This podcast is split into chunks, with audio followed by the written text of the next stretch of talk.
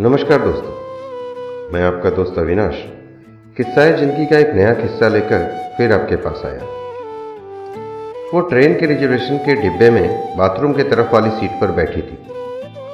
उसके चेहरे से पता चल रहा था कि थोड़ी सी घबराहट है उसके दिल में कि कहीं टीटी ने आकर पकड़ लिया तो। कुछ देर तक तो वो पीछे पलट पलट कर टीटी के आने का इंतज़ार करती रही। शायद सोच रही थी कि थोड़े बहुत पैसे देकर कुछ निपटारा कर लेगी। देखकर यही लग रहा था कि जनरल डिब्बे में चढ़ नहीं पाई, इसलिए इसमें आकर बैठ गई। शायद ज़्यादा लंबा सफ़र भी नहीं करना होगा। सामान के नाम पर उसकी गोद में रखा एक छोटा सा बैग दिख रहा था। मैं बहुत देर तक कोशिश करता रहा पीछे से उसे देखने की, कि शायद चेहरा सही से दिख पाए, लेकिन हर बार असफल ही रहा। फिर थोड़ी देर बाद वो भी खिड़की पर हाथ टिकाकर सो गई। और मैं भी वापस से अपनी किताब पढ़ने में लग गया। लगभग एक घंटे बाद टीटी आया और उसे हिलाकर उठाया। कहाँ जाना है बेटा? अंकल, दिल्ली तक जाना है। टिकट है? नहीं अंकल, जनरल का है। लेकिन वहाँ चढ़ नहीं पाई, इसलिए इसमें बैठ गए। अच्छा तीन सौ रुपये का पेनल्टी बनेगा। ओह, अंकल, मेरे पास तो लेकिन सौ रुपये ही हैं। ये तो गलत बात है बेटा, पेनल्टी तो भरनी पड़ेगी। सॉरी अंकल, मैं अगले स्टेशन पर जनरल में चली जाऊँगी। मेरे पास सच में पैसे नहीं हैं। कुछ परेशानी आ गई, इसलिए जल्दबाजी में घर से निकल आई और ज़्यादा पैसे रखना भूल गई। बोलते बोलते वो लड़की रोने लगी। टीटी, उसे माफ़ किया और सौ रुपये में उसे दिल्ली तक, उस डिब्बे में बैठने की परमिशन दे दी। टीटी के जाते ही उसने अपने आँसू पोछे और इधर उधर देखा कि कहीं कोई उसकी ओर देख के हंस तो नहीं रहा था। थोड़ी देर बाद उसने किसी को फ़ोन लगाया और कहा कि उसके पास बिल्कुल भी पैसे नहीं बचे हैं। दिल्ली स्टेशन पर कोई जुगाड़ करा के उसके लिए पैसे भिजवा दे, वरना वो समय पर गाँव नहीं पहुँच पाएगी। मेरे मन में उथल पुथल हो रही थी। न जाने क्यों, उसकी मासूमियत देखकर उसकी तरफ़ खिंचाव सा महसूस कर रहा था। दिल कर रहा था कि उसे पैसे दे दूँ और कहूँ कि तुम परेशान मत हो और रो मत। लेकिन एक अजनबी के लिए इस तरह की बात सोचना थोड़ा अजीब था।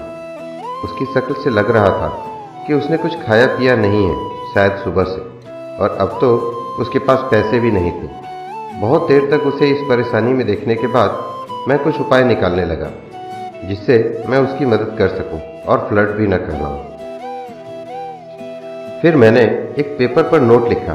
बहुत देर से तुम्हें परेशान होते हुए देख रहा हूँ। जानता हूँ कि एक अजनबी हम उम्र लड़के का इस तरह तुम्हें नोट भेजना अजीब भी होगा और शायद तुम्हारी नज़र में गलत भी। लेकिन तुम्हें इस तरह परेशान देखकर मुझे बेचैनी हो रही है। इसलिए यह पाँच सौ रुपये दे रहा हूँ। तुम्हें कोई एहसान न लगे, इसलिए मेरा एड्रेस भी लिख रहा हूँ। जब तुम्हें सही लगे, मेरे एड्रेस पर पैसे वापस भिजवा देना। वैसे मैं नहीं चाहूँगा कि तुम वापस करो, अजनबी हम सफ़र। एक चाय वाले के हाथों उसे वो नोट देने को कहा और चाय वाले को मना किया कि उसे न बताए कि वो नोट मैंने भेजा है। नोट मिलते ही उसने दो तीन बार पीछे पलटकर देखा कि कोई उसकी तरफ़ देखता हुआ नज़र आए तो उसे पता लग जाएगा कि किसने भेजा है। लेकिन मैं तो नोट भेजने के बाद ही मुँह पर चादर डालकर लेट गया था। थोड़ी देर बाद चादर का कोना हटाकर देखा तो उसके चेहरे पर मुस्कुराहट महसूस की। लगा जैसे कई सालों से इस एक मुस्कुराहट का इंतज़ार था। उसकी आँखों की चमक ने मेरा दिल उसके हाथों में जाकर थमा दिया।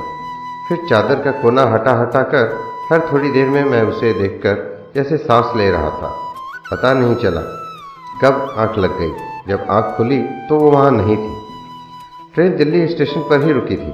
और उस सीट पर एक छोटा सा नोट रखा था। मैं झटपट मेरी सीट से उतरकर उसे उठा लिया और उस पर लिखा था थैंक यू मेरे अजनबी हम सफ़र आपका यह एहसान मैं ज़िंदगी भर नहीं भूलूँगी। मेरी माँ आज मुझे छोड़कर चली गई है। घर में मेरे अलावा और कोई नहीं है। इसलिए आनंद फानंद में घर जा रही हूँ। आज आपके इन पैसों से मैं अपनी माँ को शमशान जाने से पहले एक बार देख पाऊँगी। उनकी बीमारी की वजह से उनकी मौत के बाद उन्हें ज़्यादा देर घर में नहीं रखा जा सकता।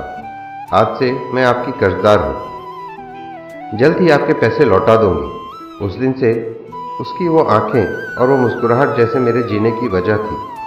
हर रोज पोस्टमैन से पूछता था, शायद किसी दिन उसका कोई खत आ जाए? आज एक साल बाद एक खत मिला। आपका कर्ज अदा करना चाहती हूँ, लेकिन खत के ज़रिए नहीं, आपसे मिलकर।